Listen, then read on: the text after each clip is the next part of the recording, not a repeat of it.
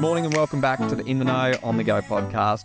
We're getting you across the things that matter in Aussie agribusiness in a way that's short, sharp, and well, just bloody easy to understand. Hopefully, our next guest can help us on that. We'd love to know if you think we're achieving that. But today I'm sitting on Wadawurrung country. It's a pretty special place where we work with the Wathaurong Aboriginal Cooperative just next door to us. So it is a uh, special part and extend those respects to wherever you're taking our podcast and whatever country it may be on. But this morning, I've got Dwain Duxson, the founder of Farm Tender. We're going to do a bit of a deep dive into Farm Tender and find out more about them. But first, Dwayne, how are you, mate? Good, Ollie. You? I'm going really well, actually. Excited about the next week and so ahead. That's good. You got to be. mate, I just want to kick off for, for people who aren't aware of Farm Tender. Are you able just to give us a bit of an overview of what Farm Tender actually do? Yeah, well, we're an online marketplace for farmers and associated agricultural businesses. So we deal in things like grain, hay, machinery, livestock, trucks, vehicles, fertilizer, chemicals, anything that's an actual farm good. We, we actually deal in. So we provide a platform whereby we facilitate the deals between buyers and sellers. And so, why did you actually start Farm Tender back in 2012? Oh, I, I, I've been a farmer in the leading up leading up to that, uh, the 2012 or probably a bit earlier. So we've got a family farm in the Wimmera area of um, Victoria, and I just saw a gap in the market, and I was I was super keen on the you know it's just when the internet was starting to get going, and I was super keen on serving a lot of customers, and I thought the connection between the internet and agriculture would be a wonderful thing to be a part of, and yeah, after a few sort of false starts, we kicked off Farm Tender, and we've we'll be going. Uh, we're uh, 11 years in March, I think it is. What's I guess been the highlight for you? Or yeah, let's get let's go with the highlight. What's been the highlight over that time? Oh, there's lots of lots of highlights and lots of lowlights, but it's basically you know just just to be able to sit here and say, well, we've lasted 11 years in agriculture, because I've got a, a big theory that agriculture is a space that only lets you grow at a certain pace and you probably don't want to hear this, Ollie, because you're starting out in your your quest. But um, we've, we've got graphs to prove that. We sort of have a, like a 30 degree growth over the period, you know, of 11 years. So, um, yeah, it's been a wonderful, wonderful journey. Um, started it off alone, and now we've got 13 staff working for us, and we've bootstrapped the company since day one. So, as we sort of made a little bit of revenue, a little bit extra revenue, would employ people because it's, you know, agriculture is a relationship and people business, and we're industry. We're very much a people business as a part of that. Very keen to jump in and chat a little bit more about that. But I did notice that at one stage, you actually, well, one, you sent your, your son over to the US to have a look, but you actually tried setting up Farm Tender in the US. Why didn't it work over there? Um, just the everything's the same but different, if that makes sense. Like you know, they drive John Deere tractors, you know, but they just call things differently and they've got different techniques of doing things, but um, basically they do the same as what we're doing. But I, I just couldn't penetrate the market. We went into that market thinking we were going to do machinery, but basically the farmers over there have two mechanisms whereby they sell machinery and it's usually through the on consignment to the dealerships or through auctions. They don't sort of do farmer to farmer deals and it's pretty amazing because I, th- I still think it's right for the picking that sort of market because you go to their farms over there and they've got stuff everywhere that they probably need to sell, and you know it sits out in the open. It's not in sheds and things like that. So it's we, but we just couldn't get going. I I tried to do it on my own for a start, and you know talking to farmers over there was really difficult. They could I talked too fast. They couldn't understand me. You know I was talking about one thing and they were thinking it was another. So definitely need we and we tried getting Americans on board to help us, but I sort of you know, I gave it 12 months and, you know, took Paula and the, and the kids over there and we lived over there and it was a wonderful experience, but I just couldn't get it going. Do you think that experience has made you more passionate about Aussie agriculture coming back? Oh, probably been. I'm an agricultural enthusiast and I have been since day one, but yeah, it, it probably did. It just taught me a few lessons of, you know, you just can't think your model's going to work everywhere. Like it does work here. And as I said, you know, the growth's been been good, but you know, it hasn't been. It's not like other industries where things just take off. But definitely, definitely learned a lot, and it was a wonderful experience. You know, starting a company over there. You know, opening up bank accounts. You know, trying to work out which ways to market to farmers and things like that. Because um, you know, we went to a lot of we call them field days here. We went to a lot of trade events over there, and and it was just wonderful to talk to the people. And so definitely an experience um, we don't regret. So your Australian business, I think it's interesting where we we've seen lots of businesses that say it's about getting mud on the boots. Uh, you're actually kind of hang your hat on that your team actually don't drive up too many driveways, but you're building those relationships in another way. How are you guys doing that? And I guess, yeah, is it successful? All our people work remote, so they're all in country Australia. They've, they've just got set up with their computers and their screens and their phone and their earpiece, and, and away they go. Yeah, look, it, it does work really well we can cover a lot more ground doing it that way. And we're still building relationships because we're still talking to farmers. The phones are probably the most important thing we use. Um, we don't actually get to meet the farmers, and sometimes we do, and you get this perception of what the farmer looks like, and you and you think, "Geez, I didn't think you looked like that." I've been talking to you for three years, you know, every second week. So we can cover a lot more ground. Like I'd like to say, let's say a real estate agent or a livestock agent, and might be able to cover, you know, maximum 10, 12 customers a day. Some of our guys are covering 70, 80, up to 100 customers a day. So, you know, we can, we've become very efficient and we've got good systems. And I, I still think, you know, in this day and age where farmers are busy, they probably don't want want you driving up their driveway. They want a quick chat or get get on with the point, and then they can get on with their day as well. So for you guys, what's what's on the horizon for you? What's next for Farm Tender?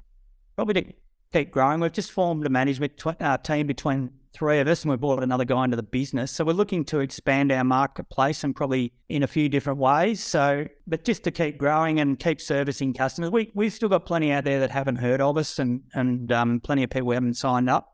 So yeah, we've we're definitely um, keep doing what we're doing, doing it well. You know, trying to get better at um, building relationships and servicing farmers because that's what we're all about.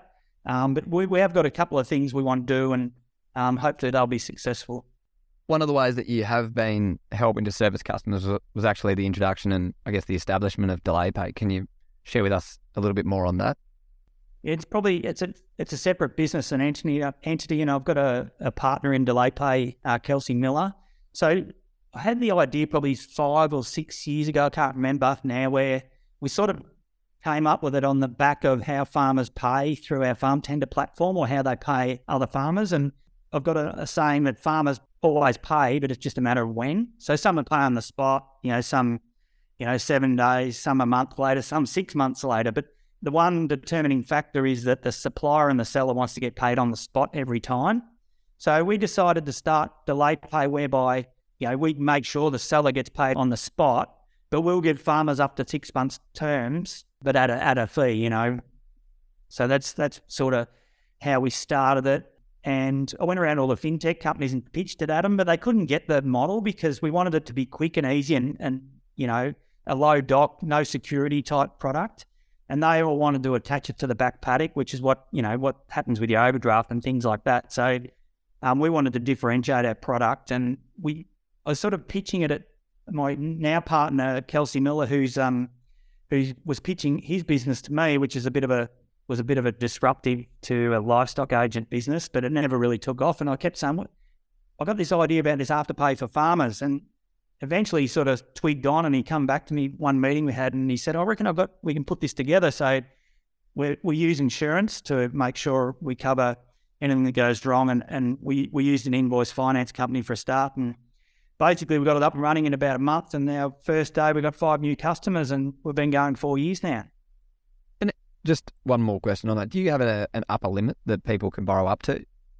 Yeah, we're sort of around the hundred thousand, but we will go to three hundred and fifty thousand. We just require, you know, current financials and things like that. So we'll do up to a hundred thousand with it, just a trading name, an ABN, and a photo of your license. Wow. Okay. Pretty good uh, yeah. avenue for people who are looking to, I guess, get their foot in the door and and make a move. Well, it's just quick and easy, and you know, we all know that agricultural farming's you know got a very lumpy cash flow cycle, so we can sort of iron out a few of those you know troughs when when they happen when people need a bit of money. We know they're going to get a bit more back in after harvest, or when they sell the lambs, or things like that. We can sort of operate in that that space, and you know, we're very convenient. And we once again with this business, we service people as well, so we're we're there on the end of the phone talking to people all day. So I think there's probably a common theme in terms of what you guys are trying to do, whether it's your newsletter, your daily newsletter, um, delay pay, it is really about trying to help make people's lives easier. So, the Farm Tender 2023, the Business of Farming conference you've got coming up at the beginning of March. Can you just give us a little bit of an overview and probably like, yeah, why did you decide to put it on? Well, don't. I think you'd probably be the same. I go, I go to a lot of conferences where they're sort of agricultural conferences, but they're not pitched at farmers, and they don't really attract many farmers. So we thought we'd try something different, where whereby all our speakers are, are speaking to farmers. They're all, you know, they're all involved with with farming. Um, they deal with farmers every day. They're going to provide a lot of value, we think, to farmers. Um, a lot of these events are sponsored. We're going to have no sponsors, so you don't have to get the drench rep to get up there and talk about the new drench for half an hour and bore everyone to tears. So we're going to make sure that we all our all our content's really relevant. Yeah, basically that's why we did it. We we were going to do back in March, uh, June 2020, but obviously COVID hit that, so we're having another crack at it to see if we can um, get something going and and just once again offer a lot of value to farmers. We think they can take away and use in their businesses to make their businesses better. And so, what are some of those topics that you guys have decided that you think are, are really important conversations to be having? Oh, look, there's there's things around buying land. You know, young guys are, are struggling to get into the you know you know farming market um, because of the land prices and things like that. You know, succession planning is probably I think the biggest issue in agriculture at the moment, and um, would arguably be, arguably is um, things like getting you, you know getting your business structure right. So getting the people in your farm business in the right spots to make sure they're doing the right things and so everyone knows what their roles are and things like that. We'll have guys talking on that. We'll have a couple of case studies like um, from a guy like Nigel Kerrin who runs a very successful farming business, how he goes about about his business. You know, there's lots of different topics. We'll cover off on things like, you know, fertilizer, grain and hay and where all those uh, livestock and where all those markets are at, where we think they're heading in the future. Yeah, there's just lots of um, lots of takeaway stuff that'd be really relevant to farmers. Fantastic. And so on that, um, obviously know that yeah, people can get information in the show notes, but where can people get more information from you, and when is it being held? It's being held on um, Friday, March the third in Bendigo in Victoria, so Central Victoria. And uh, we're if they go to our website, farmtender.com.au, there's a, a, link on the front page there where they can go and buy tickets. And yeah, hopefully we can get lots of people along because it's a great networking thing as well. And, you know, everyone will get a chance to speak to the speakers and it'll be a wonderful event that we hope goes really well. And I, I do really like how that kind of last half an hour or so, you guys have actually nearly made it an open mic where all the speakers are going to be present and people can actually just get those other questions and conversations um, front and center in the conversation, but then actually continue it on with the networking drinks afterwards. Yeah, look, I think it's important that you know there's questions from the floor in a in a structured sort of way, so that people get to, the opportunity to speak to people, you know, and we're doing a lot of interviews and things like that where you have a, a team of people um, and an interviewer. You know, we think that brings out a lot of things because it's not really scripted, and and you know, subjects that all all the people on the panel can get involved in, and we think that really brings a lot of value. And um, obviously, there'll be there'll be people doing powerpoints and talks, you know, as well. But we think the interview style works really well, and we you can glean a lot from that. Yeah, and I think you can kind of take the conversation with where it's heading on the day as opposed to something. You probably haven't enough time, but anyway, we'll work work through that one. oh, well, you'll you'll find out anyway. Well, Dwain, thank you so much for coming on for a chat. And people want to know more about it, they can um, look at the link in our show notes to, to head along to the, the uh, Farm Tender 2023, the Business of Farming Conference. Thanks, mate. Thanks, Ollie, and thanks for the opportunity. Alrighty, another episode done. Thank you to this week's In the Know expert for letting us pick their brains and answering all of our questions. And thanks to you for listening and coming along on this learning journey with us. If you enjoyed this episode, make sure to follow In the Know on the Go podcast on your favourite streaming platform so you can stay in the know on the go. Catch you next time.